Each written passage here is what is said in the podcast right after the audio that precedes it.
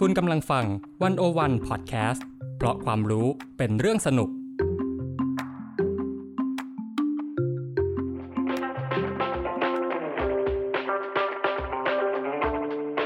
อาเซียนบอกมีไกด์ออกจากอาเซียนมุมเดิมๆ เข้าถึงอาเซียนมุมใหม่ๆ สนุกลึกและลับ แบบที่ไกด์สำนักไหนก็ไม่เคยพาไป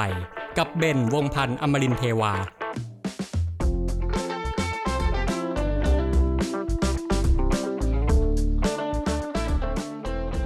สำหรับซีรีส์นี้เป็นซีรีส์พิเศษครับ Journey to ASEAN Econ เป็นพอดแคสต์ความรู้ฟังสนุก ที่สกัดแก่นจากประสบการณ์การสอน 20 ปี ในคอร์สเรียนวิชาเศรษฐกิจอาเซียน มหาวิทยาลัยแคลิฟอร์เนียซานดิเอโก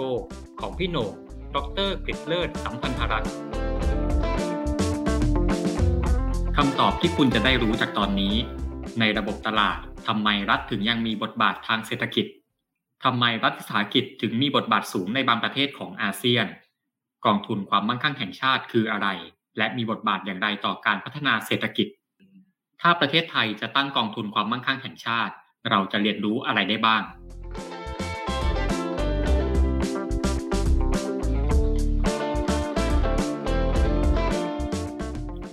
รัฐควรดำเนินกิจกรรมทางเศรษฐกิจด้วยตัวเองหรือไม่ ถ้าเกิดว่าเราไปถามนักเศรษฐศาสตร์ส่วนใหญ่เนี่ย ก็คงตอบว่าไม่แน่ ๆนะครับ เพราะว่าเป็นที่ยอมรับกันโดยทั่วไปเลยว่าการดำเนินการของรัฐเนี่ยอาจจะไม่ค่อยมีประสิทธิภาพ และก็แข่งขันกับใครไม่ค่อยได้เท่าไหร่ แต่สำหรับในโลกของการพัฒนาเศรษฐกิจของอาเซียนนะครับคำถามนี้ถือว่ายากและก็ซับซ้อนกว่าที่คิดเลยนะครับ เพราะว่าถ้าลองดูประเทศที่ได้รับการยกย่องว่าเป็นต้นแบบอย่างสิงคโปร์เนี่ยเขาถือว่าเป็นต้นแบบของเศรษฐกิจเสรี แต่ว่าเรากลับเห็นบทบาทของรัฐซ่อนอยู่ข้างหลังอยู่มากนะครับ โดยเฉพาะผ่านทางกองทุนเทมเซ็ตหรือถ้ามองไปที่เศรษฐกิจที่โตเร็วที่สุดในภูมิภาคอย่างเวียดนามเนี่ยก็จะเห็นบทบาทของรัฐวิสาหกิจเต็มไปหมดเลย แต่สำหรับคนไทยอย่างเราเนี่ยก็คงไม่มีใครเชื่อน้ำยาของรัฐวิสาหกิจใช่ไหมล่ะครับ ถามว่าการดำเนินกิจกรรมของรัฐเนี่ยส่งผลต่อการพัฒนาเศรษฐกิจในอาเซียนอย่างไร นี่คือประเด็นใหญ่ที่ผมชวนพี่หน่งคุยในวันนี้เลยครับ สวัสดีครับ กลับมาพบกับอาเซียนบอกมีไกด์นะครับ ยังอยู่กับผมเป็นวงพันธ์และอาจารย์กฤษเลิศเช่นเคยนะครับ สวัสดีครับพี่โหน่งครับ ครับ สวัสดีครับ สวัสดีครับพี่โหน่งมีประเด็นหนึ่งที่ตอนนั้นเราคุยกันค้างไว้ที่เราบอกว่าเราจะแยกกันมาเป็นตอนอีกตอนหนึ่งนะฮะก็คือ ตอนนั้นเนี่ยเราพูดถึงสิงคโปร์นะครับตอนนั้นประเด็นที่เราคุยกันว่าทำไมเราถึงไม่ควรเรียนแบบสิงคโปร์ไปสักเรื่องนะฮะทีนี้มันจะมีอยู่อยู่ช่วงหนึ่งที่บอกว่าสิงคโปร์เนี่ยมีบทบาทของภาครัฐ ในการพัฒนาเศรษฐกิจที่สูงมากนะครับไอ้เรื่องนี้แหละที่เราบอกว่าเออเราจะพูดมาในอีกตอนหนึ่งนะครับแต่ว่าใน EP นี้เนี่ยเราจะไม่ได้พูดแค่เรื่องของสิงคโปร์นะครับเพราะว่าในชาติอาเซียนอีกหลายๆชาติเนี่ยมันก็เรียกว่ามีบทบาทของภาครัฐในระบบเศรษฐกิจที่สูงมากเหมือนกันนะฮะอย่างเวียดนามก็เยอะอย่างอีกหลายประเทศก็เยอะนะครับ วันนี้เราจะมองภาพรวมในอาเซียนนะครับ เกี่ยวกับเรื่องของบทบาทของภาครัฐที่เข้ามามี เข้ามามีส่วนในการพัฒนาเศรษฐกิจของประเทศนะครับทีเนี้ยอาจจะต้องเริ่มตรงนี้ก่อนนะครับพี่หนงว่าคือถ้าพูดถึงบทบาทของภาครัฐเนี่ยอาจจะต้องรู้จักคำอยู่สองคำนะฮะคำแรกเนี่ยก็คือคำว่ารัฐวิสาหกิจก็คือ SOE นะครับ State Enterprise เนี่ยนะครับกับอีกอันหนึ่งก็คือคำว่า Sovereign Wealth Fund นะฮะอยากให้พี่หนงอธิบายก่อนนะครับ คือก่อนที่จะไปไปลงรายละเอียดในเรื่องอื่นๆเนี่ยนะครับ เราต้องรู้จักสองคำนี้ก่อนว่าไอ้สองคำนี้เนี่ยนิยามมันคืออะไรยังไงครับ ครับ คือถ้าเกิดเรามองว่าภาครัฐเนี่ยมีบทบาทอะไรในระบบเศรษฐกิจเนี่ยแน่นอน ภาครัฐมีบทบาทในเรื่องของนโยบายอยู่แล้วครับ แต่ว่าในหลาย ๆ ประเทศเนี่ยภาครัฐมีบทบาทมากกว่าในการดำเนินนโยบายทางเศรษฐกิจนะครับ แต่ว่าเข้ามาเป็นผู้เล่นในระบบเศรษฐกิจเองด้วยนะครับวิธีหนึ่งนะครับก็คือเข้ามาประกอบกิจการ ในระบบเศรษฐกิจเลยนะครับ โดยผ่านก็มีหลายวิธีนะครับ โดยวิธีหลักๆเลยเนี่ยก็คือตั้งรัฐวิสาหกิจขึ้นมา เพื่อมาประกอบกิจการต่างๆนะครับ อันนี้ก็เป็นเรื่องของรัฐวิสาหกิจนะครับ อีกบทบาทหนึ่งเนี่ยก็คือเข้ามาลงทุนนะครับ การที่รัฐจะเข้าไปลงทุนเนี่ยก็ต้องมีผ่านองค์กรนะครับ ผ่านกองทุนผ่านเครื่องมืออะไรอย่างหนึ่งเนี่ย ซึ่งในหลาย ๆประเทศเนี่ยก็ ตั้งสิ่งที่เราเรียกว่ากองทุนความมั่งคั่งแห่งชาติ คือ sovereign wealth fund นะครับเป็นกองทุนของภาครัฐนะครับ ที่ลงทุนเป็นตัวแทนของประชาชนนี่แหละนะครับ เอาเงินของประเทศเนี่ยไปลงทุนนะครับ โดยวัตถุประสงค์ต่างๆนานานะครับ นี่ก็เป็นสองสองเรียกว่าสองวิธีนะครับรบที่ที่ภาครัฐเนี่ยเข้ามามีบทบาทโดยตรงในการเป็นผู้เล่นในระบบเศรษฐกิจนอกเหนือจากการ ดำเนินนโยบายเศรษฐกิจแต่อย่างเดียวครับเนี่ยครับคือเป็นสองคำที่ผู้ฟังจะต้องรู้ก่อนนะครับ เพราะว่าเดี๋ยวหลังจากนี้เนี่ยเราจะพูดถึงสองคำนี้อีกเยอะมากฮะก็คือคำว่ารัฐวิสาหกิจ และก็คำว่ากองทุนความมั่งคั่งแห่งชาติ หรือ sovereign wealth fund นะครับอาทีนี้ไปไปที่ตัวแรกก่อนนะฮะตัวของรัฐวิสาหกิจหรือ SOE เนี่ย state enterprise นะครับคือถามพี่โหน่งหน่อยว่า คือปกติเนี่ยเราเรื่องของเศรษฐกิจในประเทศเนี่ยเราก็จะเห็นว่า มันมีภาคเอกชนอยู่แล้วนะครับ มีธุรกิจของของเครือนู้นเครือนี้อยู่แล้วเนี่ย ถามว่าทำไมภาครัฐถึงต้องลงมาทำอีกทำไมถึงต้องมีรัฐวิสาหกิจเกิดขึ้นมาครับ ส่วนใหญ่เนี่ยคนจะบอกว่ารัฐวิสาหกิจเนี่ยจำเป็นต้องมี เพราะว่าในบางสถานการณ์นะครับ ภาคเอกชนเนี่ยไม่สามารถดำเนินกิจการที่นำไปสู่การจัดสรร การจัดสรรทรัพยากรที่ที่มีประสิทธิภาพนะครับเพราะเราก็จะบอกว่าอ่ากลไกตลาดอาจจะไม่ทำงานนะครับ ถ้าให้เอกชนดำเนินการผลิตเนี่ย ก็เอกชนอาจจะผูกขาดนะครับไม่สามารถมีมีคู่แข่งได้ เพราะฉะนั้นก็อาจจะผูกขาดปุ๊บก็เลยผลิตสินค้าน้อยกว่าที่ที่ควรจะเป็นนะครับ เพราะว่าอยากทำกำไร เพราะฉะนั้นเนี่ยถ้าไม่อยากให้มีการผูกขาดเกิดขึ้น ภาครัฐก็ทำเอง ก็คือรัฐผูกขาดนั่นแหละ แต่รัฐผูกขาดเนี่ยอย่างน้อยก็ผลิตสินค้าที่เพียงพอกับความต้องการของประชาชนนะครับ ในราคาที่คิดว่าเหมาะสมนะครับ หรือถ้าเอกชนทำเองอาจจะไม่มีใครอยากทำนะครับ สาธารณูปโภคต่างๆนะครับทำมาเก็บเงินได้บ้างไม่ได้บ้างนะครับ อันนั้นเนี่ยก็อาจจะไม่มีใครทำเลยเพราะฉะนั้นถ้าไม่มีใครทำเลย ใครจะต้องเป็นคนทำรัฐก็ต้องเป็นคนทำอันนี้เป็นเหตุผลที่ส่วนใหญ่เนี่ยจะใช้ ในการบอกว่าทำไมรัฐถึงต้องเข้ามาทำนะครับคือส่วนมากก็จะเป็นสินค้าสาธารณะพวกที่มันอาจจะจำเป็นต่อชีวิตของคน อย่างเช่น เรื่องของไฟฟ้านะครับ เรื่องของปรับปาอะไรพวกนี้ที่เป็นรัฐจะต้องเข้ามาทำเอง เพราะว่าถ้าเกิดสมมติบางทีเป็นเอกชนเข้ามาทำเนี่ยอาจจะมีปัญหาอย่างที่พี่หนุ่มพูดนะครับ ว่าบางทีเขาอาจจะเน้นทำกำไรนะครับ บางทีอาจจะเดี๋ยวเดี๋ยวปล่อย ปริมาณไฟฟ้าปล่อยปริมาณน้ำมาอาจจะไม่พอบ้างอะไรบ้างก็จะเกิดปัญหา เพราะฉะนั้นเนี่ยรัฐก็มาทำเองดีกว่าในตรงนี้ อันนี้คือตัวอย่างของเรื่องของรัฐสาคิดนะครับทีเนี้ยแต่การเข้ามาลงทุนของรัฐเนี่ยนะครับ คือโอเคมันมีด้านดีอย่างที่พี่หน่งพูดแหละนะฮะแต่ว่าถ้ามองอีกด้านหนึ่งเนี่ยคือมันก็อาจจะมีมีปัญหามีข้อบกพร่องอะไรอยู่เยอะเหมือนกัน ปัญหาที่มันเจอทั่วไปเลยในพี่หน่งมันคือประมาณไหนบ้างครับ ปัญหาเนี่ยจริง ๆ ปัญหาเยอะมาก นะครับ คือถ้าถามเนี่ยหลายประเทศเนี่ยเริ่มมองนะครับว่ารัฐวิสาหกิจหลาย ๆ แห่งเนี่ยอาจจะไม่จำเป็นก็คือเอกชนทำได้ทำไมเราต้องทำนะครับปัญหาที่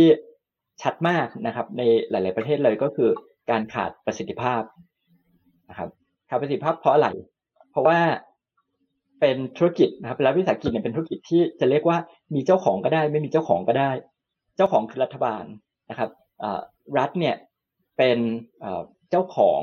ในนาม หรือเป็นเจ้าของเป็นเนี่ยเป็นตัวแทนของประชาชนทั้งประเทศทีนี้มันก็มีคำกล่าวที่บอกว่า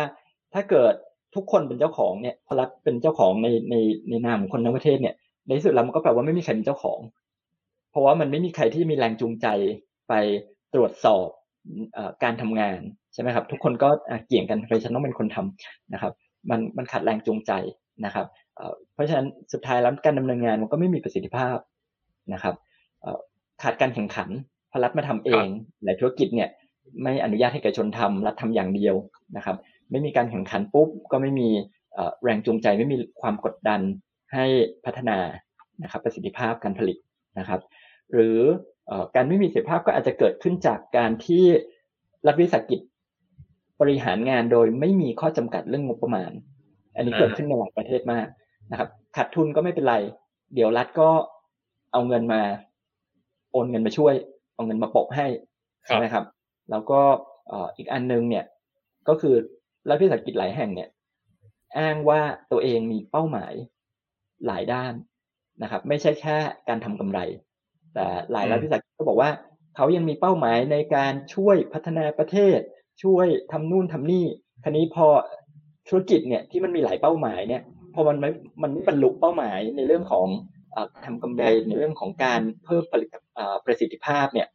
ก็มีข้ออ้างว่าสอบตกอันนี้ เพราะว่าต้องไปทำอันนู้นอะไรเงี้ยนะครับ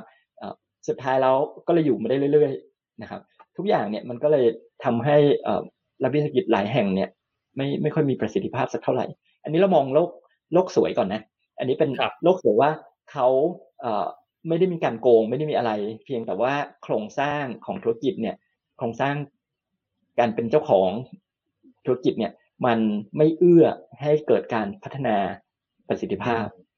นะครับ ยิ่งไปกว่านั้นถ้าหลาย ๆประเทศเนี่ยมันมีเรื่องคอร์รัปชันเข้ามาอีก อืมซึ่งมันแปลว่าอะไรมันก็แปลว่ายิ่งนอกจากไม่มีประสิทธิภาพแล้วเนี่ยยังรั่วไหลอีก ใช่ไหมครับ ครับ มันก็เลยเออเป็นปัญหาที่หลาย ๆ คนก็มองว่า เอ๊ะ รัฐวิสาหกิจเมื่อกี้บอกว่ารัฐต้องมาทำกิจการดังต่อไปนี้ เพราะว่ากลไกตลาด ล้มเหลวไม่ทำงาน แต่จริง ๆ แล้วเนี่ยก็ต้องกลับมาคิดว่ารัฐบาลก็ไม่ได้เพอร์เฟกไม่ได้สมบูรณ์ไอ้การที่เราบอกว่ากลไกตลาดไม่ทำงานเนี่ย กลไกตลาดล้มเหลวเนี่ย แต่ว่ารัฐบาลความล้มเหลวจากภาครัฐเนี่ย มันแย่ยิ่งกว่าหรือเปล่าอันนี้เนี่ยคือคือมันไม่ได้การันตีใช่ไหมครับ บอกว่า กลไกตลาดไม่ทำงานเพราะฉะนั้นรัฐต้องมาทำเพราะรัฐอาจจะทำได้แย่กว่าที่กลไกตลาดล้มเหลวทำอีกในหลาย ๆ กรณีโดยเฉพาะในกรณีที่มีเรื่องของคอร์รัปชันเข้ามาเกี่ยวข้องครับ คือข้อดีมันก็มีแต่ข้อเสียมันก็มีนะครับ คือภาครัฐเนี่ยจะมีข้อเสียอยู่แบบหนึ่งในการทำธุรกิจนะครับ ถ้าเราลองย้อนไปดูประวัติศาสตร์ของการพัฒนาเศรษฐกิจในหลาย ๆ ประเทศเนี่ย ก็จะพบว่ารัฐเคยมีบทบาทสูงมากในการพัฒนาเศรษฐกิจผ่านทางรัฐวิสาหกิจนะครับ โดยเฉพาะยิ่งถ้าช่วงไหนรัฐดำเนินนโยบายแบบชาตินิยมเนี่ยเราก็มักจะเห็นรัฐวิสาหกิจเป็นจำนวนมากนะครับ อย่างของไทยเองในช่วงทศวรรษ 2480 ถึง 2510 นะครับ ซึ่งถือว่าเป็นช่วงต้นของการพัฒนาเศรษฐกิจของประเทศ ก็มีรัฐวิสาหกิจเกิดใหม่เป็นจำนวนเยอะมากเลย ทั้งธนาคารพาณิชย์ ทั้งอุตสาหกรรมสีข้าว ทั้งการผูกขาดกิจการการนำเข้านะครับ และก็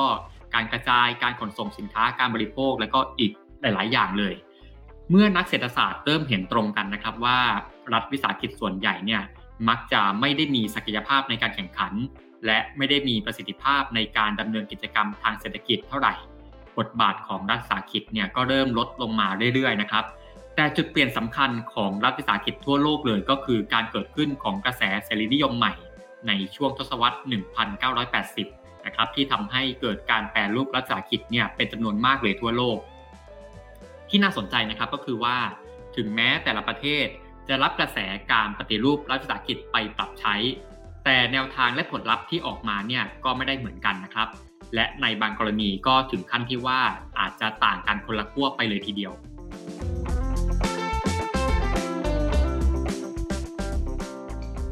จะเรียกได้ว่าช่วง 80-90 เนี่ยเป็นกระแสการแปรรูปรัฐวิสาหกิจเนี่ยมามาค่อนข้างแรงนะครับ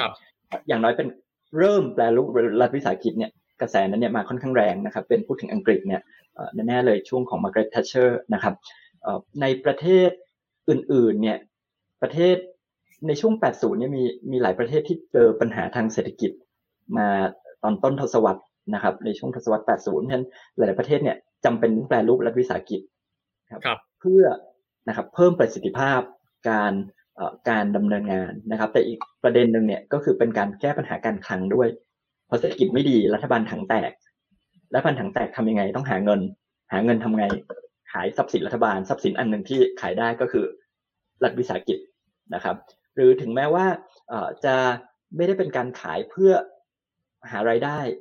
เข้ากระเป๋าตังค์ของภาครัฐ แต่ว่าจะเป็นการขายเพื่อรายจ่ายอย่างที่เราคูเมื่อกี้ว่ารัฐวิสาหกิจหลายอย่างหลายแห่งเนี่ยเขาไม่ได้ทำกำไรเขาขาดทุนเพราะเขาไม่มีประสิทธิภาพ แล้วก็ขาดทุนก็ไม่เป็นไรเดี๋ยวรัฐก็เอาเงินมาโปะให้ไปเรื่อยๆทุกปีใช่ไหมครับเพราะฉะนั้นเนี่ยรัฐวิสาหกิจพวกนี้เนี่ยรัฐบาลเมื่อมีปัญหาเรื่องการคลังเนี่ยเขาก็ไม่สามารถจะเอาเงินไปโปะได้ตลอดละงั้นเขาก็ อะก็ขายออกไป อันนี้ก็เป็นการแก้ปัญหาการคลังอีกอีกปัญหาหนึ่งนะครับแต่คราวนี้ช่วง 80 ปลาย 80 นะครับ ต่อมาถึง 90 แล้วก็ต่อมาถึงปัจจุบันเนี่ย มีอีกกลุ่มหนึ่งนะครับ ที่อีกกลุ่มประเทศหนึ่งที่แปลรูปรัฐวิสาหกิจค่อนข้างเยอะนะครับ ก็คือกลุ่มประเทศที่เคยเป็นประเทศสังคมนิยม พอหลังจากกำแพงเบอร์ลินเอ่อทลายลงใช่ไหมครับโซเวียตล่มสลาย กลุ่มประเทศพวกนี้เนี่ย ที่เป็นประเทศสังคมนิยมและเดิมเนี่ย ธุรกิจเนี่ยรัฐเป็นเจ้าของทั้งหมด เปลี่ยนไปเป็นธุรกิจเอ่อเปลี่ยนไปเป็นระบบเศรษฐกิจแบบแบบตลาดนะครับเป็น market เอ่อ economy ชั้นรัฐเนี่ยก็เริ่มเอาธุรกิจที่ตัวเองมีอยู่เนี่ยมาแปลรูปขายออกไปนะครับอันนี้ก็เป็นช่วงของ 90 ซึ่งก็มีหลายโมเดลนะครับextreme หน่อยก็เป็นโมเดลของของอดีตสหภาพโซเวียตที่ที่เขาเรียกว่า Big Bang เนี่ยก็คือขายแหลกเลยนะครับ ครับ แปรรูปอย่างรวดเร็วครับ อีกแบบหนึ่งก็เป็นแบบเอ่อ จีนนะครับเวียดนามอันนี้เป็นเป็นโมเดลของเอเชีย ก็จะเป็นแบบค่อยๆค่อยเป็น ค่อยไป ค่อยๆขายไปทีละทีละแห่งเอ่อไปเรื่อยๆนะครับอันเอ่อเพราะอย่างอย่างเวียดนามตอนนี้ก็ยังขายไม่หมดนะครับ ผ่านมาจากเริ่มที่ที่เปิดประเทศโดยหมวยเนี่ย ตอนตอนนโยบายปี 86 เริ่มจริงปี 88 นี่ก็ผ่านมา 30 ปีแล้วก็ยังก็ยังขายกันอยู่นะครับ ยังยังขายกันไม่หมด แต่เวียดนามเดี๋ยวมาคุยกัน เพราะว่า ขายไม่หมดสักทีเพราะว่าขายไปก็ตั้งเพิ่มด้วย คือไม่ได้ขายเก่าอย่างเดียวมีการตั้งเพิ่มด้วยก็เลยไม่หมดสักทีนึงครับ ครับผม อ่าทีเนี้ยมันมันก็จะมีอีกแบบหนึ่งเนาะพี่หน่งคือนอกจากเรื่องอ่าพี่หน่งพูดถึงเรื่องการขายไปแล้วขายให้เอกชนนะครับก็จะเป็นอยู่แบบหนึ่งซึ่งเวียดนามก็ใช้เยอะนะครับ แต่ว่าก็จะมีอีกแบบหนึ่งก็คือเรื่องของการปรับโครงสร้างนะครับตรงตรงนี้เป็นยังไงครับพี่หน่ง ปรับโครงสร้างเนี่ยจริง ๆ เนี่ยดูตัวอย่างเวียดนามเลยดีกว่านะครับอ่าในในในคุยเรื่องนี้แหละคุยเวียดนามเวียดนามเพราะเวียดนามนี่หลายหลากมากนะครับคือเวียดนามเนี่ยถ้าดูภาคธุรกิจของเวียดนามเนี่ยอย่างที่บอกว่าเวียดนามเคยเป็นประเทศสังคมนิยมระบบเศรษฐกิจเคยเป็นแบบสังคมนิยมมาก ๆ ใช่ไหมครับเวียดนามเหนือเนี่ยเป็นคอมมิวนิสต์ตั้งแต่หลังจากได้เอกราชจากจากฝรั่งเศส เวียดนามใต้เนี่ยก็หลังจากที่แพ้สงครามเวียดนามเหนือรวมเป็นประเทศเดียวกันนะครับปีปีเจ็ดห้าเนี่ยก็ธุรกิจทุกอย่างเนี่ยก็ตกเป็นของรัฐนะครับ รัฐก็ก็ทำธุรกิจโดยการมีรัฐวิสาหกิจมากมายเนี่ยพอเศรษฐกิจมันมันไม่ดี เพราะว่าอย่างที่เราคุยกันไปเวียดนามมีตัวอย่างชัดมากนะครับ ว่ามีรัฐวิสาหกิจมันไม่มีประสิทธิภาพสุดท้ายแล้วเกิดปัญหาต่างๆ มากมาย สินค้าขาดแคลน ตลาดมืดเงินเฟ้อนะครับ รัฐวิสาหกิจก็ขาดทุนรัฐก็ต้องอุดหนุนอยู่เรื่อยๆนะครับสุดท้ายแล้วมันก็ไปไม่รอดเขาก็ต้องมีการแปรรูปคราวนี้แปรรูปของของเวียดนามเนี่ยเหมือนกับที่บอกเป็นเมื่อกี้นะครับ ว่าเขาแปรรูปแบบค่อยเป็นค่อยไป คราวนี้เขาทาแบบไหนบ้างนะครับ เวียดนามเนี่ยเขาไม่ค่อยใช้คำว่า privatization เขาหลีกเขาใช้คำว่า equitization คือการปรับนะครับจากองค์กรภาครัฐนะครับไปเป็นบริษัท ก็คือให้เป็นบริษัทที่มีหุ้นนะครับ ก็คือ equity นะครับ อันนี้บริษัทอพอปรับไปเนี่ย equitize ไปแล้วเนี่ยยังไงต่อ equitize ไปแล้วบางบริษัทก็ขายทิ้งไปเลย ให้เอกชนรับไปนะครับ บางบริษัทเขาก็ขายหุ้นบางส่วนให้เอกชน ก็เป็นบางที่อาจจะเรียกว่า partial privatization นะครับ ของเวียดนามก็มีแบบแบบนี้ด้วยขายบางส่วนไปนะครับ รัฐบาลถือหุ้นอยู่ อาจจะเป็นผู้ถือหุ้น ส่วนน้อยนะครับเป็น minority shareholder แต่ก็ยังมีอีกหลาย ๆ บริษัทเลย ที่ปรับจากรัฐวิสาหกิจมาเป็นบริษัทแล้ว รัฐบาลยังถือหุ้นใหญ่ หรือถือหุ้นหนึ่งร้อยเปอร์เซ็นอยู่ มันก็เป็นการแค่แปลงชื่อแค่นั้นเองนะครับ แปลงสถานภาพของขององค์กร แต่ว่าถามว่า private ไหมมันยังไม่ private ก็ยังเป็นเป็น public อยู่นะครับ อันนี้เป็นเรื่องของ equitization ของเวียดนามที่เขาก็ทยอยทำมาเรื่อย ๆ นะครับ อีกอันหนึ่งคือเป็นเรื่องของการปรับโครงสร้างด้วยคือนอกจากว่า equitize แล้วเนี่ยยังมีการทำให้เราเรียกว่าเป็นการจัดกลุ่มนะครับ คือเวียดนามเนี่ยพอเขาเปลี่ยนจากระบบสังคมนิยมมาเป็นระบบตลาดเนี่ยเขาเริ่มมองว่านโยบายการพัฒนาเศรษฐกิจเขาเนี่ยจะเป็นแบบไหนนะครับ เราก็ชอบพูดกันว่าเอ๊ะหลาย ๆ ประเทศมองสี่เสือเป็นตัวอย่างอืมครับ ถ้าในเอเชียตะวันออกเฉียงใต้ ก็สิงคโปร์คือหนึ่งในสี่เสือ แต่เราก็คุยกันใน episode ที่แล้วบอกว่าสิงคโปร์จะไม่ได้เป็นตัวอย่างให้กับทุกประเทศใช่ไหมครับเพราะสิงคโปร์เนี่ยเป็นประเทศเล็กนะครับ แรงงานน้อยอะไรอย่างเงี้ยนะครับประเทศหนึ่งที่เวียดนามมองเป็นตัวอย่างเนี่ย กลายเป็นเกาหลีใต้ เออครับซึ่งอันนี้น่าสนใจ อันนี้น่าสนใจเพราะกลายเป็นว่าเวียดนามกับเกาหลีใต้เนี่ยมีอะไรคู่กันมาตลอดจนถึงปัจจุบันนี้ก็ยัง เกาหลีใต้ก็ลงทุนในเวียดนามเยอะนะครับ คือสิงคโปร์เราเคยคุยกันว่ารัฐบาลเนี่ยเป็นหัวหอกใหญ่ในการลงทุน แล้วก็เป็นเน้นนะครับเรื่องของ foreign direct investment multinational corporation นะครับบริษัทข้ามชาตินะครับนี่สิ่งหนึ่งที่เวียดนามเนี่ยมองเนี่ยคือไม่ได้มองแค่นั้น เวียดนามมองว่าเอ๊ะแล้วจะทำยังไงให้เขาสามารถพัฒนาอุตสาหกรรมได้นะครับพัฒนาอุตสาหกรรม เขามองเกาหลีว่าเกาหลีในช่วงที่พัฒนาเนี่ย มีการตั้งกลุ่มธุรกิจที่เกาหลีเรียกว่าแชร์โบนะครับซึ่งกลุ่มธุรกิจเนี่ยมันก็จะเป็นบริษัทหลาย ๆ บริษัทเนี่ย ที่มีความเชื่อมโยงเชื่อมต่อกันเนี่ย อาจจะการผ่านการถือหุ้นนะผู้บริหารร่วมกันเนี่ย อันนี้คือกลุ่มแชโบลของเกาหลี เวียดนามก็เลยใช้นโยบายนั้นนะครับ ในการพัฒนาอุตสาหกรรมด้วย ก็สนับสนุนให้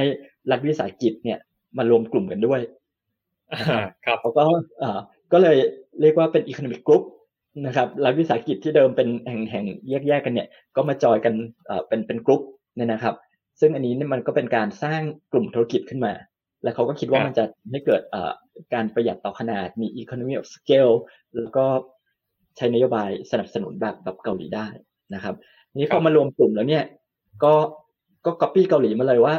รวมกลุ่มกันมาแล้วก็ไม่ได้ทำธุรกิจอย่างเดียวคราวนี้เริ่มขยาย อันนี้เราก็เคยคุยเรื่องเรื่องของธุรกิจในในหลาย ๆ ประเทศว่า มันก็เปิดลายธุรกิจออกไปหน้าหน้าอื่นเพิ่มเนี่ยนะว่าทำอะไรได้อีกอะไรเงี้ยก็ก็ออกไปเยอะมากคันนี้ถ้าดูเวียดนามนะครับ เวียดนามเนี่ยกลุ่มธุรกิจของเวียดนามปัจจุบันเนี่ยก็จะมีหลายกลุ่ม ซึ่งหลายกลุ่มเนี่ยของกลุ่มธุรกิจใหญ่ๆของเวียดนามหลายหลายกลุ่มเนี่ยก็ยังเป็นรัฐวิสาหกิจอยู่ ยังไม่ได้แปลรูปออกไปนะครับกลุ่มใหญ่กลุ่มหนึ่งเนี่ยคือคือเวียดเทลเวียดเทลเนี่ยน่าสนใจเวียดเทลเนี่ยมันเกิดขึ้นมาจากรัฐวิสาหกิจที่เคยเป็นธุรกิจของกระทรวงกลาโหม ครับ จะเรียกว่าเคยเป็นก็ก็ก็ไม่ถูกซะทีเดียว ตอนนี้ก็ยังเป็นอยู่นะครับ เป็นเป็นธุรกิจทุนทหารนี่แหละนะครับ ว่าเป็นกองทัพเนี่ยมีบริษัท นะครับตั้งบริษัทขึ้นมานะครับเรียกว่า military telecommunication general corporation นะครับซึ่งบริษัทนี้เนี่ยกระทรวงกลาโหมเนี่ยถือหุ้นหนึ่งร้อยเปอร์เซ็นต์ครับ และบริษัทนี้เนี่ยก็เป็นบริษัทแม่ที่ไปถือหุ้นใน Viettel Group นะครับ Viettel Group เนี่ยตั้งมาปี2004นะ2000 2004เนี่ยเป็นเป็นกรุ๊ปทำไมถึงเรียกเป็นกรุ๊ปเพราะอย่างที่บอกว่ารัฐบาลสนับสนุนให้ให้มีไอ้กลุ่มธุรกิจตรงเนี้ย เช่น Viettel Group เนี่ยมีบริษัทเยอะมากนะครับ ไม่ได้มีแค่ Viettel ที่ที่ทำธุรกิจด้านการด้านการสื่อสารนะครับมีธุรกิจเรื่องเรื่อง distribution ทำบริษัทส่งออกนำเข้าเป็นเจ้าของ Viettel Post นะครับเป็นเจ้าของ football training center นะครับ แล้วก็ไปลงทุนประเทศอื่นด้วย อันนี้เนี่ยเยอะมากนะครับล่าสุดที่ที่พี่ไปเช็คมาเขาบอกว่าเขาลงทุนเขาเขาบอกเขาลงทุนอยู่ในสิบสิบประเทศครับ นะครับกัมพูชา ลาว เฮติ โมซัมบิก เปรู แคเมอรูนแทนซาเนีย แล้วก็ติมอร์ อันนี้ก็น่าสนใจว่าเขาไม่ได้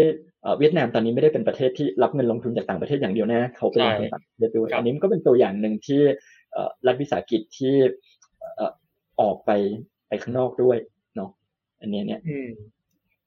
ครับ น่าสนใจหนุ่มครับ อ่า แต่แต่ก็มีรัฐวิสาหกิจที่เราเมื่อกี้เราคุยกันว่ามันมันก็มีเคสที่ ที่ดูแลทำเงิน Viettel เนี่ยทำเงินเยอะให้เงินรัฐบาลเยอะก็มีกลุ่มที่ที่มันไม่ค่อย work ไอ้การที่เอาบริษัทเลยบริษัทมารวมเป็นกลุ่มใหญ่ๆเนี่ยมันก็มีปัญหาตั้งแต่แรกแหละพอมันใหญ่แล้วมันก็มีบริษัทลูกเล็ก ๆ น้อยๆเต็มไปหมดเนี่ยมันก็ขาดความโปร่งใสนะครับ และแถมเวลามันใหญ่เนี่ย สิ่งหนึ่งที่มันตามมาเนี่ยใหญ่แล้วยังเป็นของรัฐบาลอีกเนี่ย มันกู้เงินง่ายเพราะหลายคนก็คิดว่าเป็นของรัฐบาลไม่เจ๊งหรอก เดี๋ยวมีอะไรเดี๋ยวรัฐบาลก็มามาโปะมันก็เป็นเขาเรียกว่าเป็นเอ่อเหมือนมีรัฐบาลค้ำประกันอยู่ไกลๆใช่ไหมครับครับ หลายๆ บริษัทเนี่ยที่ที่มันไม่ค่อย perform เนี่ยมันก็ดันไปไปกู้เงินมาเยอะ กู้เงินง่ายเราก็ไม่มีความโปร่งใสสุดท้ายแล้วมันก็นำไปสู่การการขัดประสิทธิภาพนะครับ มันก็ตัวอย่างคือคือวินาชินวินาชินเนี่ยเป็นเป็นรัฐวิสาหกิจทำอุตสาหกรรมต่อเรือ แล้วก็มีหนี้มากเลย สุดท้ายเราก็จ่ายไม่ได้นะครับ ก็ต้องเอ่อต้องแปลรูปไปเอ่อจริง ๆ ก็คือแปลรูปของของในเคสนี้ก็คือเปลี่ยนชื่อนะครับผู้บริหารโดนก็โดนฟ้องร้องก็ต้องหนีไปต่างประเทศอะไรอย่างเงี้ยแล้วก็เออนักแล้วอันนี้เป็นประเด็นสำคัญด้วย เพราะว่าเป็นประเด็นที่มันขึ้นไปถึงเรื่องของการเมืองว่า เอ๊ะรัฐบาลรู้เห็นเป็นใจยอมอย่างนี้ได้ยังไง หรือว่าต้องซึ่งปกติรัฐบาลคอมมิวนิสต์จะไม่ค่อยโดน ท้าทายสักเท่าไหร่หรือวินาชินปีปี 2010 เนี่ยก็เป็นประเด็นขึ้นมาครับครับก็อย่างที่พี่หนงบอกก็คือว่าเนี่ยมันก็จะมีทั้งกลุ่มรัฐสากิจที่ประสบความสำเร็จ และก็กลุ่มที่ล้มเหลวนะฮะจริงๆก็ก็เป็นเรื่องธรรมชาตินะครับ ก็ไม่อย่างเอกชนเนี่ยก็จะมีทั้งที่ที่ร่ำรวยแล้วก็มีทั้งที่เจ๊งเหมือนกันนะครับ ซึ่งมันก็อยู่กับอีกหลายปัจจัย แต่อาจพี่หนงยกตัวอย่างมาอันหนึ่งก็คือ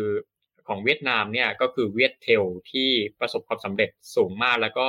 ที่น่าสนใจเนี่ยเวียดเทลยังถึงขั้นที่ว่าสามารถออกไปลงทุนในต่างประเทศได้ด้วยนะครับ ทีนี้พูดถึงเวียดเทลเนี่ยเออก็เป็นตัวอย่างที่ดี มันก็จะทำให้นึกถึงอีกกลุ่มกลุ่มธุรกิจหนึ่งที่ที่ภาครัฐเข้ามามีบทบาทนะครับ ก็คือเทมาเซกอ่าอันนี้อันนี้ถือว่าเป็นชื่อที่คนไทยน่าจะคุ้นหูกันดีนะครับ เพราะว่าอย่างช่วงหนึ่งสมัยหนึ่งเนี่ยก็เทมาเซกก็เข้ามาข้องเกี่ยวกับเรื่องอื้อฉาวทางการเมืองของไทยอยู่อยู่ช่วงหนึ่งนะครับ อาทีนี้พูดถึงเทมาเซกครับก็คือเราคือพอเราพูดถึงเรื่องของ state enterprise เนี่ยเราจะไม่พูดถึงบริษัทนี้ไม่ได้นะครับอยากให้พี่หนงเล่าเรื่องเทมาเซกนิดหนึ่งครับว่าเทมาเซกเนี่ยไอ้ความเป็นมาเป็นไปมันยังไง แล้วก็เออมันความสำเร็จอะไรมันขนาดไหนนะครับ ครับเทมาเซกเนี่ยเป็นจะเรียกว่าเป็นกลุ่มธุรกิจเอ่อที่ใหญ่ที่สุดกลุ่มหนึ่งใน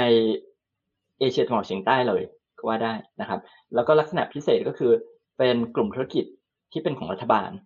นะครับ ในกรณีนี้คือของรัฐบาลสิงคโปร์นะครับเทมเซกเนี่ยมันเกิดขึ้นมาเนี่ย เพราะว่าเมื่อสิงคโปร์เนี่ย ได้ได้รับเอกราชจากจากอังกฤษเนี่ย มันก็มีกิจการกิจกรรมทางเศรษฐกิจหลาย ๆ อย่าง ที่ภาครัฐเนี่ยเคยทำใช่ไหมครับอันนี้ก็ต้องโอนมาเป็นกิจกรรมทางเศรษฐกิจ หรือกิจการทางเศรษฐกิจของรัฐบาลสิงคโปร์ที่เป็นรัฐบาลตั้งมาใหม่นะครับ รัฐบาลสิงคโปร์เนี่ยก็จัดการนะครับ ออกแบบไอ้โครงสร้างนะครับ ว่าจะทำยังไงนะครับก็เลยตั้งบริษัทขึ้นมานะครับ เรียกว่าเทมเซก Holdings ก็คือเป็นบริษัทแม่นะครับ ที่ถือหุ้นร้อยเปอร์เซ็นต์โดยกระทรวงการคลังนะครับ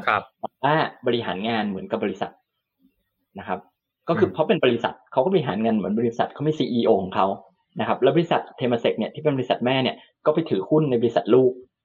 นะครับ ซึ่งบริษัทลูกเนี่ยก็มีมากมายเลยนะครับ แล้วลูกเนี่ยก็ไปถือหุ้นในบริษัทลงไปอีกคือบริษัทหลานนะครับนี่ถามว่าเทมเซกเนี่ยบริหารงานเนี่ยเขาบอกเขาบริหารงานอิสระ กระทรวงการคลังไม่ได้มายุ่งกับการบริหารงานเขาสิ่งที่เกี่ยวข้องอย่างเดียวกับกระทรวงการคลังก็คือกระทรวงการคลังเป็นผู้ถือหุ้น แล้วเนื่องจากผู้ถือหุ้นเนี่ยกำไรอะไรที่เทมเซกได้มาเนี่ย ก็ส่งเข้าคลัง ตามส่วนของผู้ถือหุ้น ซึ่งเขาถือหุ้นร้อยเปอร์เซ็นต์แต่เขาก็บอกว่าจะจะส่งให้กำไรสิบเปอร์เซ็นต์เข้ากระทรวงการคลังที่เหลือเขาก็เก็บเป็นเป็น retain earning ไว้ลงทุนต่ออะไรเงี้ยครับนี่ถามว่ามันแบ่งนี้ได้ชัดๆไหมเขาบอกเขาแบ่งได้ หลายๆคนก็ก็ยังรู้สึกว่าเออมันไม่ไม่รู้เชื่อได้แค่ไหนว่าว่ามันแบ่งได้ขนาดนั้นอะไรเงี้ยครับเพราะว่าจริงๆเทมเซ็กก็บอกเองว่าเขาเป็นธุรกิจ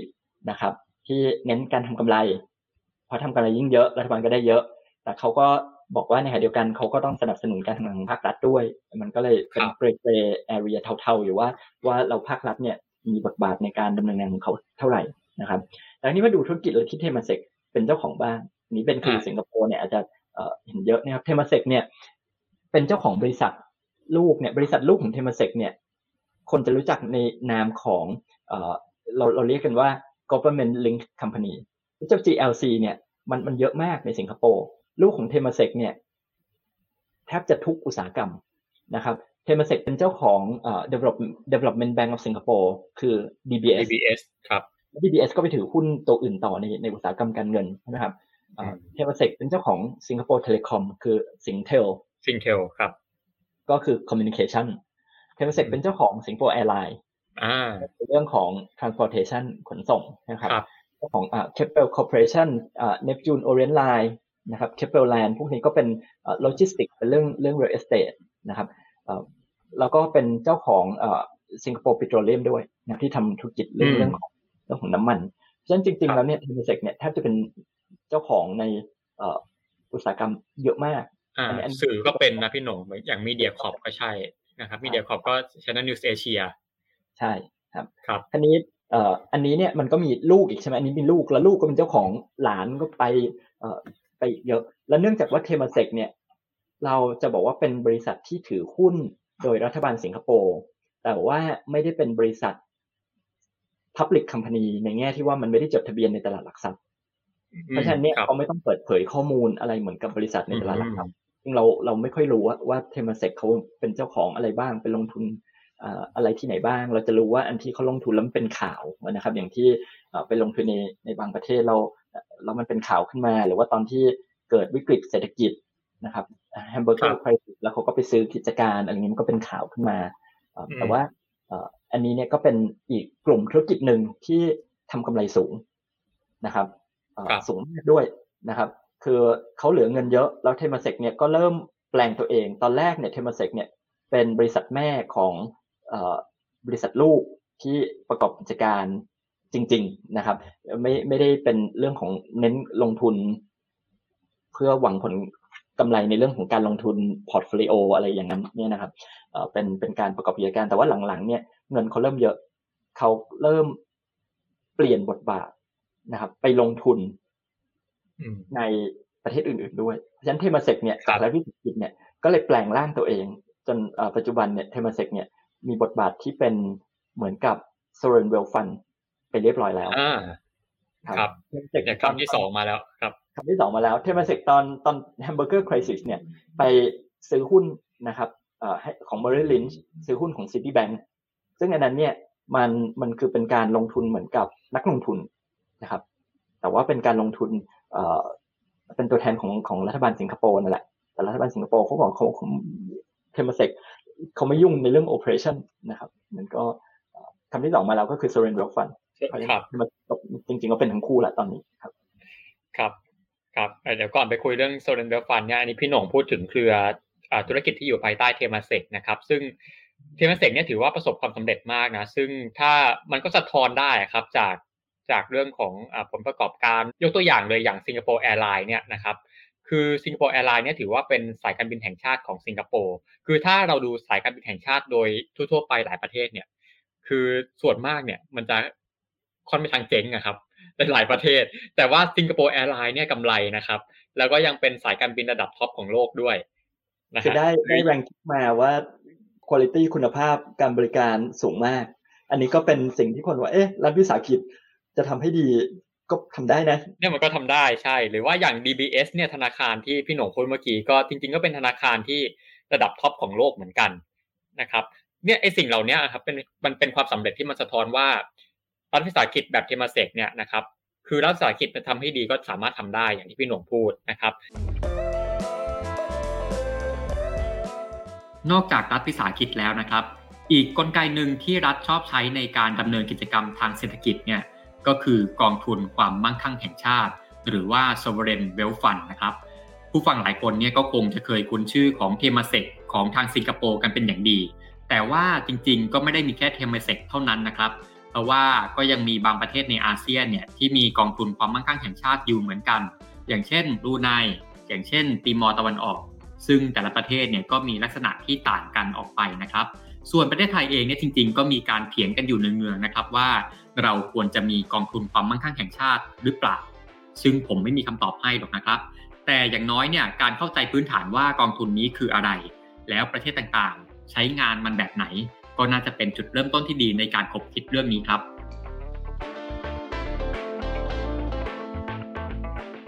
ครับ sovereign wealth fund เริ่มก่อนว่ามันคืออะไร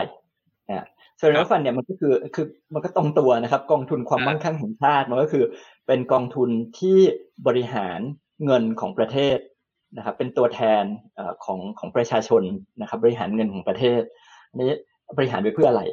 นะครับกองทุนเนี่ยมันก็มีมีหลายประเภทนะครับตามวัตถุประสงค์นะครับ บางกองทุนเขาบอกว่ามันเป็นกองทุนเพื่อการออม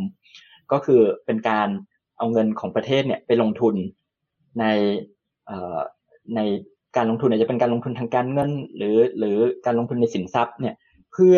สร้างผลตอบแทนให้กับคนรุ่นต่อไป อันนี้ก็คือเป็นเรื่องของการออมนะครับ บางกองทุนเขาบอกว่าเป็นกองทุนที่มีจุดประสงค์เพื่อการพัฒนาประเทศ นะครับก็คือเอาเงินของประเทศเนี่ยแต่ว่าไปลงทุนในอุตสาหกรรมบางอุตสาหกรรมที่เขาคิดว่าเป็นอุตสาหกรรมพื้นฐานที่จำเป็นต่อการพัฒนา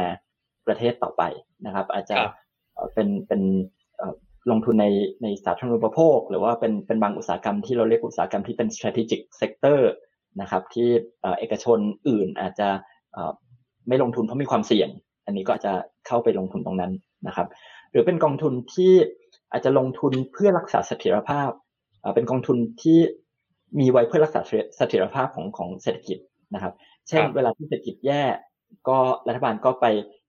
ถอนเงินจากกองทุนนี้มาใช้นะครับจะได้ไม่ต้องไปเก็บภาษีประชาชนเพิ่ม เวลาเศรษฐกิจดีรัฐบาลเก็บภาษีได้เยอะก็เงินไปใส่ไว้ในกองทุนนี้นะครับอันนี้เขาก็เรียกว่าเป็น stabilizing fund นะครับ หรือมันก็มีกองทุนอีกประเภทอื่นๆนะครับ หรือว่าเช่นธนาคารกลางมีทุนสำรองเยอะ ถ้าเก็บไว้ที่ธนาคารกลางเนี่ย บางทีเนี่ยมันก็มีกฎหมายบังคับว่าต้องลงทุนในสินทรัพย์ที่ความเสี่ยงต่ำเท่านั้น ความเสี่ยงต่ำแปลว่าอะไรแปลว่า ผลตอบแทนการลงทุนก็ต่ำจะทำไงให้ให้ไม่ไม่เสียโอกาสนะครับ ก็จะแบ่งเงินส่วนหนึ่งไปตั้งเป็นกองทุน จะได้ไปลงทุนระยะยาวมากขึ้น รับความเสี่ยงได้มากขึ้นอะไรอย่างเงี้ยนะครับ อันนี้ก็เป็นอีกประเภทหนึ่งนะครับ นี่ในในในเอเชียตะวันออกเฉียงใต้ในในกลุ่มอาเซียนเนี่ย จะเรียกกลุ่มอาเซียนก็ยากนิดนึงขอขอเป็นเอเชียตะวันออกเฉียงใต้แล้วกันอันนี้ก็จะมีกองทุนอันหนึ่งที่เป็นของติมอร์ตะวันออกด้วยอ่าครับผมมีอะไรบ้างนะครับ ถ้าเรามองอีกแง่หนึ่งว่ากองทุนความมั่งคั่งของประเทศเนี่ยกองทุนความมั่งคั่งแห่งชาติเนี่ย นอกจากแบ่งตามตามจุดประสงค์เนี่ย อาจจะแบ่งตามที่มาของเงินนะครับ ที่มาของเงินอันแรกคือเป็นกองทุนที่มาจาก เขาเรียกว่า commodity นะครับ ก็คือเป็นสินค้าโภคภัณฑ์ส่วนใหญ่ก็คือน้ำมันนั่นแหละนะครับ หรือว่าแร่ธาตุต่างๆนะครับ ในเอเชียตะวันออกเฉียงใต้เนี่ย ตัวหลักๆ เนี่ยมีสองตัวนะครับสองกองทุนนะครับประเทศกองทุนแรกคืออยู่ในบรูไนเราเรียกว่าบรูไน Investment Agency นะครับ BIA นะครับ กองทุนนี้เนี่ยเป็นกองทุนที่บริหารรายได้ของประเทศบรูไนที่เรารู้ว่าเป็นประเทศที่รายได้จำเยอะมากเลยมาจาก น้ำมัน แล้วก็ก๊าซธรรมชาติใช่ไหมครับเขาขายน้ำมันได้ปุ๊บเงินที่ได้การขายน้ำมันก็มาอยู่ในกองทุนเนี้ยหลายกองทุนเนี้ย BIA เนี่ยก็บริหารเงินตรงนั้น อันนี้ธุรกิจน้ำมันของบรูไนที่เป็นรัฐสุลต่านเนี่ย ที่น่าสนใจก็คือเขาไม่ลงทุนเอง เขาให้สัมปทานครับครับสัมปทานกับบริษัทน้ำมันต่างชาติมาลงทุน ซึ่งตั้งแต่อดีตเป็นต้นมาเนี่ย บริษัทที่มาลงทุนส่วนใหญ่เลยก็คือเชลเชลนะครับ ขายน้ำมันได้เท่าไหร่นะครับ รายได้ส่วนหนึ่งก็เอามาจ่ายให้สุลต่านบรูไนเงินก็อยู่ในกองทุนกองทุนเนี้ยกองทุนนี้ก็เอาเงินนั้นไปลงทุนต่อยอดไปนะครับ ซึ่งเราในบทบาทของเชลในในบรูไนเนี่ยเยอะมากจนจนคนล้อนะครับ มีชื่อล้อประเทศบรูไนว่าเป็น Shellfare state นะครับก็คือเหมือนกับเป็นเป็น welfare state พอได้เงินเยอะนะครับ ให้ให้เงินกับประชาชนให้เงินประชาชนใช่ไหมครับว่าบริการการศึกษาสาธารณสุขคนก็ก็ได้ฟรีเงินมาจากไหน เงินก็มาจากน้ำมันน้ำมันมาจากไหนก็จากบริษัทเชลนะครับก็ร้องว่าบรูไนนี่เป็น Shellfare state เนี่ยนะครับชอบชื่อนี้มากเลย Shellfare state ใช่ทีนี้อันนี้อันนี้คือกองทุนแรกของที่ที่ที่เราพูดถึงเนาะว่าเป็นว่าเป็นทุนความมั่งคั่งแห่งชาติคือ sovereign wealth fund อีกตัวหนึ่งนะครับ ที่เป็นกองทุนที่บริหารเงินจากน้ำมัน อันนี้เนี่ยอยู่ในติมอร์ตะวันออกครับอยู่ใน East Timor นะครับนี่กองทุนนี้เนี่ยเขาเรียกปิโตรเลียมฟันทีนี้เงินมาจากไหนนะครับติมอร์ตะวันออกนี้น่าสนใจมากนะครับติมอร์ตะวันออกเนี่ยจริงเดิมเนี่ยเป็นประเทศที่แล้วปัจจุบันก็ยังเป็นประเทศที่ยากจนมากนะครับ เพราะเป็นประเทศที่มีการสู้รบกันมาตลอด พยายามเรียกร้องเอกราชก็มีการสู้รบกันมาตลอดฉะนั้น ภาคธุรกิจเนี่ยมันมันโตกันไม่ได้เลยในช่วงที่มีความขัดแย้งทางการเมือง อันนี้พอเขาได้เอกราชมาในที่สุดแล้วเนี่ยในปี 2002 เนี่ยก็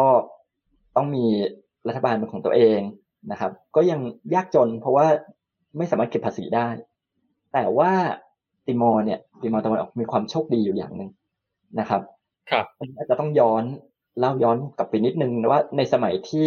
ติมอร์ตะวันออกเนี่ยยังเป็น ส่วนหนึ่งของอินโดนีเซียที่อินโดนีเซียเข้าไปครอบครองเนี่ย อินโดนีเซียเนี่ยไปเซ็นสัญญาเรื่องเขตแดนกับรัฐบาลออสเตรเลียนะครับเขาก็ขีดเส้นเขตแดนมาเสร็จเรียบร้อยนะครับ ขีดเส้นเขตแดนปุ๊บมันกลายเป็นว่าน่านน้ำในเขตออสเตรเลียเนี่ย ดันมีแหล่งน้ำมันและก๊าซธรรมชาตินะครับ ซึ่งออสเตรเลียก็สำรวจพบเสร็จก็เริ่มลงทุนจะขุดเจาะนะครับอ้าวจะขุดเจาะปุ๊บ ติมอร์ตะวันออกได้เอกราชติมอร์ตะวันออกก็ว่าเอ๊ะเส้นเขียดแดนที่ออสเตรเลียขีดกับอินโดนีเซียเนี่ยมันมันไม่เป็นธรรมมันไม่ได้เป็นเส้นขีดแดนที่อยู่กึ่งกลางระหว่างชายฝั่งของของติมอร์กับชายฝั่งออสเตรเลียนะครับเส้นเขียดแดนมันมันเบ้มาทางเบ้มาทางติมอร์เยอะนะครับฉะนั้นจริง ๆ แล้วแหล่งก๊าซธรรมชาติและน้ำมันเนี่ย ที่ออสเตรเลียไปสำรวจค้นพบแล้วก็ลงทุนไปเนี่ย มันอยู่ในเขตติมอร์ แต่ว่าออสเตรเลียลงทุนไปแล้วคราวนี้ทำไงนะครับเขาก็เลยลงนามในสนธิสัญญาเรียกว่า Timor Gap Treaty เนี่ยก็คือบอกว่าออสเตรเลียเนี่ยก็ลงทุนไปแล้วออสเตรเลียก็สูบน้ำมันมาขายนั่นแหละ แต่ว่าขายได้เท่าไหร่เนี่ย รายได้เก้าสิบเปอร์เซ็นต์เนี่ยต้องให้ East Timor เพราะฉะนั้นรายได้ก็เลยเข้ามารายได้น้ำมันก็เลยเข้ามาที่ East Timor เนี่ยเริ่มต้นปีสองพันห้าทีนี้เข้ามาแล้วจะทำยังไงนะครับลองจินตนาการว่าเป็นประเทศที่เพิ่งผ่านพ้นสงครามมาอินฟราสตรักเจอร์ระบบ ราชการอะไรต่างๆ ก็ก็ไม่ได้ดีนะครับ จะบริหารไอ้เงินตรงนี้ยังไงนะครับสหประชาชาตินะครับ World Bank ทางคันโลก IMF กองทุนการเงินระหว่างประเทศก็บอกว่าเอ๊ะอย่างนั้นก็ก็คงต้องตั้งไอ้ตัว sovereign wealth fund แล้วล่ะมาบริหารเงินตรงนี้ เพราะว่ารัฐบาลคงไม่มีความสามารถที่จะบริหารเงินตรงนี้ได้นะครับ จะได้บริหาร เพราะฉะนั้นไอ้ไอ้ตัว sovereign wealth fund ของของอิสติมอลก็เลยเกิดขึ้นมา เขาก็เรียกว่า petroleum fund นะครับเงินไอ้ตรงนี้มันก็เข้ามาเรื่อยๆนะครับ แล้วก็บริหารเงินตรงเนี้ยนะครับ ซึ่ง อันนี้เนี่ยก็เออเขาก็ให้นักบริหารนักลงทุนมือมืออาชีพเนี่ยมามาทำเพราะฉะนั้นจริงๆ ก็กลายเป็นว่าเป็นส่วนเวลฟันที่มี governance ที่ได้คะแนนค่อนข้างสูง มีความโปร่งใสค่อนข้างสูงนะครับ ตัวนี้เนี่ยรัฐบาลเนี่ยจะใช้เงินเนี่ยต้องไปต้องไปเบิกจากตรงนี้มา ซึ่งเขา set limit ไว้นะครับว่าจะเบิกได้ maximum เท่าไหร่ที่ไม่ให้เบิกเกิน เพราะอย่าลืมว่า East Timor เนี่ยต้องใช้เงินมาก ๆ เลยในการพัฒนาประเทศ งั้นถ้าเกิดเบิกไปเยอะเนี่ยในในระยะยาวมันก็จะไม่พอใช่ไหมครับนั้นเนี่ยเขาเขาก็ set limit ไว้ แต่ว่าที่มันน่าห่วง ก็คือรัฐบาลเนี่ยเบิกเกิน เพราะมีความจำเป็นต้องใช้เงิน แล้วก็เอ่อน้ำมันเนี่ย เริ่มหมดนะครับ เพราะฉะนั้นเนี่ยมันไม่ไม่เข้ามาในไอ้ตัวกองนี้ละ ในอนาคตมันมันมันจะหยุดนะเดียวกันอิสติมอลก็ยังมีปัญหาในการพัฒนาประเทศก็ยังใช้เงินตรงนี้พันปัญหาก็คือ จะทำไงต่อ เมื่อน้ำมันมันหมด ซึ่งเป็นปัญหาเดียวกับบลูไนบลูไนเนี่ยน้ำมันก็ก็ใกล้หมดนะครับ เพราะฉะนั้นเนี่ยจะทํำยังไงสองประเทศนี้ปัญหาคล้ายกันว่าจะทำยังไงต่อเมื่อน้ำมันหมดนะครับ เป็นสองประเทศคล้ายกันมากนะครับ เศรษฐกิจตอนนี้พึ่งพาน้ำมันสูงมาก ๆนะครับ และน้ำมันก็กำลังจะหมดข้อแตกต่างสองประเทศนี้ก็คือบลูไนเนี่ยรวยแล้วมีเงินอยู่ในกองทุนเอ่อที่ที่สามารถ ไปพัฒนาต่อยอดเนี่ยได้ค่อนข้างเยอะอิสติมอลเนี่ยยังจนอยู่ คือปัญหาก็ก็จะหนักกว่าบรูไนอันนี้ก็เป็นสองกองทุน ตัวกองทุนเองไม่ได้ใหญ่เพราะสองประเทศเนี่ยเล็กนะครับแต่ว่าสองกองทุนนี้เป็นสองกองทุนในในเอเชียตะวันออกเฉียงใต้ที่ลงทุนเงินจากจากน้ำมันนะครับอันนี้มันก็มีอีกประเภทหนึ่งนะครับกองทุนอีกประเภทหนึ่ง เงินไม่ได้มาจากน้ำมัน เงินมาจากการทำธุรกิจนะครับเช่นที่เราพูดไป หรือมาจากเซอร์พลัสนะครับ มาจากการเกินดุลหรือรายได้ของรัฐบาลนะครับ อันนี้เนี่ยรัฐบาลมีเงินเหลือ ถ้าเกิดเก็บไว้ก็อาจจะไปลงทุนที่ผลตอบแทนสูงมากไม่ได้ ก็มาตั้งกองทุนซะนะครับเราก็จะได้ลงทุนเน้นผลตอบแทนบริหารความเสี่ยงได้ดีขึ้นนะครับ ลงทุนระยะยาวได้มากขึ้นนะครับ สิงคโปร์มีสองกองทุน เป็นประเทศเล็กนะครับ แต่ดันรวยก็เลยมีสองกองทุน นะครับ อันทุนที่เขาตั้งขึ้นมาเป็น sovereign wealth fund ตั้งแต่แรกจริงๆเนี่ยคือ government investment corporation ก็คือ GIC GIC ครับ บริหารเงินที่เป็นเกินดุล surplus ของของภาครัฐเนี่ยนะครับ รวมรวมถึงธนาคารกลางของสิงคโปร์ด้วยนะครับ อันนี้ก็ลงทุนเป็นเป็น sovereign wealth fund มาตั้งแต่แรกนะครับกับเทมาเซกที่ตอนตั้งเนี่ยไม่ได้เป็น sovereign wealth fund แต่ว่ามันแปลงร่างกลายมาเป็น sovereign wealth fund เพราะว่ามีเงิน มีเงินเยอะที่จะไปเทคโอเวอร์ไปลงทุนตรงนู้นตรงนี้ได้ได้ค่อนข้างเยอะนะครับ แล้วก็ลงทุนไปในต่างประเทศเนี่ยมากขึ้นมากขึ้นด้วยนะครับ ในระยะที่ผ่านมา อันนี้คือสองกองทุนของสิงคโปร์อีกกองทุนหนึ่งเนี่ยของมาเลเซียครับเรียกว่าคาซาน่านะครับคาซาน่า national เบอร์ฮัตเบอร์ฮัตก็ก็บริษัทบริษัทเนี่ยนะครับตัวนี้เนี่ยก็เป็นกองทุนของรัฐบาลมาเลเซีย ที่ลงทุนเงินที่รัฐบาลมาเลเซียได้มาจากการ แปลรูปรัฐวิสาหกิจ ในช่วง 80-90 นั่นแหละ ที่เราคุยกันตอนต้น มาเลเซียก็เป็นประเทศหนึ่งนะครับ ที่แปลรูปรัฐวิสาหกิจ ขายรัฐวิสาหกิจ พอขายไปได้เงินมาเอาไปไว้ไหนนะครับก็มาอยู่ในกองทุนนี้แหละ แล้วกองทุนนี้ก็ลงทุนในหลาย ๆ ธุรกิจนะครับ ทั้งในมาเลเซียด้วย แล้วก็ลงทุนต่างประเทศด้วยนะครับ ธุรกิจหนึ่งที่คาสนะเป็นเจ้าของเราเราอาจจะได้ยินชื่อกัน เพราะว่ามีกิจการในเมืองไทยด้วยก็คือ CIMB อ่าครับนะครับนะครับ คือเริ่มต้นจาก CIMB ในในมาเลเนี่ยแหละ แล้วกองทุนเอ่อคาสเน่ก็ก็ไปเทคโอเวอร์ธนาคารในอินโดด้วยนะครับ แล้วก็มาในเมืองไทยด้วย CMB ก็ก็เข้ามาลงทุนในในเมืองไทยด้วย อันนี้ก็เป็นอีกกองทุนหนึ่งนะครับที่ยังมีอยู่นะครับ ส่วนกองทุนที่จะไม่พูดถึงคงไม่ได้ ถึงแม้จะไม่อยู่แล้ว ก็คือวัน MDB โอ้ชื่อนี้คุ้นดีเลยครับ ครับวัน MDB อะวันวัน Malaysian Development เอ่อ Berhad ใช่ไหมครับเอ่อตัวนี้มันเป็นกองทุนเอ่อเป็น sovereign wealth fund ของของมาเลที่มันมันไม่อยู่แล้ว เพราะมันจะเรียกว่ามันเจ๊งไปแล้วก็ได้นะครับเพราะว่าเป็นกองทุนที่ที่มาของเงินทุนเนี่ยต่างจากกองทุนอื่น ที่มาของเงินทุนเนี่ยเป็นเงินกู้ ที่รัฐบาลมาเลเซียเนี่ยทำประกันนะครับ แต่เนื่องจากว่าการบริหารงานเนี่ยขาดความโปร่งใสนะครับ ก็มีการยักย้าย เงินเนี่ยเราก็ไปเกี่ยวข้องกับอดีตนายกรัฐมนตรีนาจีบราซักด้วยสุดท้ายแล้วไอ้ตัวสแกนโดตรงนี้เนี่ยมันมันก็นำไปสู่นาจีบที่ที่ต้องลงจากตำแหน่งนะครับ โดนยุบสภานะครับเลือกตั้งใช่ไหมครับ แล้วก็ไม่ใช่นาจีบอย่างเดียวที่ที่ไม่ได้เป็นนายกต่อ แต่ว่าอัมโนหมดหมดอำนาจไปนั้นก่อนก่อนที่จะกลับมาใหม่อีกรอบหนึ่งแต่ว่าก็เป็น เขาเรียกว่าสแกนโดที่ครับใหม่ๆมัดมาคือวัน MDB เนี่ยถ้าเราต้องเล่าอีกตอนหนึ่งเลยนะครับพี่หนุ่มตอนเออไปไปเล่าเดี๋ยวไปเล่าในตอนปกติในตอนปกติดีกว่า เพราะว่ามันครับใช่ใช่รายละเอียดมันเยอะมากนะครับ เนี่ยครับพี่หนุ่มก็พอสมควรนะฮะก็พี่หนุ่มก็เล่าถึงตัวอย่างของรัฐวิสาหกิจตัวอย่างของ sovereign wealth fund ในในเซาท์เอเชียเนี่ยก็เยอะแยะเลยนะครับ ดีเทลเยอะมาก ก็ตรงนี้ถ้าสรุปเนี่ยก็อาจจะสรุปได้นะครับว่าคือการที่ภาครัฐเข้ามามีบทบาทในเศรษฐกิจเนี่ยคือในในทางหนึ่งก็คือเข้ามาเพื่อแก้ปัญหาบางอย่างกลไกตลาดที่ว่าบางทีบางทีภาคเอกชน หรือว่าบางทีกลไกตลาดเองมันไม่สามารถที่จะจัดการได้ ภาครัฐก็จะเข้ามาตรงนี้นะครับ แต่ว่าก็จะอย่างที่เห็นนะครับว่ามันก็จะมีทั้งรัฐวิสาหกิจมันก็จะมีทั้ง sovereign wealth fund ที่ประสบความสำเร็จและก็ล้มเหลว นะครับซึ่งมันก็ขึ้นอยู่กับหลายปัจจัย ซึ่งหลักๆ มันก็คือในเมื่อเป็นสิ่งที่ภาครัฐเข้ามาลงทุนเนี่ยแน่นอน มันก็มีปัจจัยหนึ่งก็คือเรื่องของประสิทธิภาพของภาครัฐเอง เรื่องของระบบการเมือง ที่มันเข้ามาเป็นส่วนหนึ่งเนี่ยเข้ามาเป็นตัวกำหนดให้ให้ธุรกิจนั้นหรือว่าให้กองทุนนั้นของรัฐเนี่ยมันมันจะไปทางไหนนะครับ มันจะงอกเงยหรือในที่สุดเนี่ยมันจะล้มเหลวนะครับ เรื่องปัจจัยการเมืองก็เป็นส่วนสำคัญนะฮะตรงนี้ก็จะเห็นว่าคือธุรกิจของรัฐเนี่ย มันมีทั้ง โอเค บางคนอาจจะมองในแง่ร้ายเนาะคือพอเป็นรัฐเข้ามาลงทุนเนี่ย อาจจะมองว่ามันน่าจะไม่เวิร์กแต่ว่าเราก็จะเห็นว่าที่มันเวิร์กมันก็มีเยอะแยะมากมายนะครับ ขึ้นอยู่กับหลายปัจจัยนะครับ ก็สำหรับวันนี้ก็พอสมควรครับพี่โหน่งก็ขอขอบคุณพี่โหน่งที่มาพูดคุยกันนะครับแล้วก็ตอนหน้าจะเป็นเรื่องอะไรก็ติดตามกันได้นะครับสำหรับตอนนี้ผมกับพี่โหน่งอาจารย์กฤษเลิศขอลาไปก่อนนะครับ สวัสดีครับ ครับ สวัสดีครับ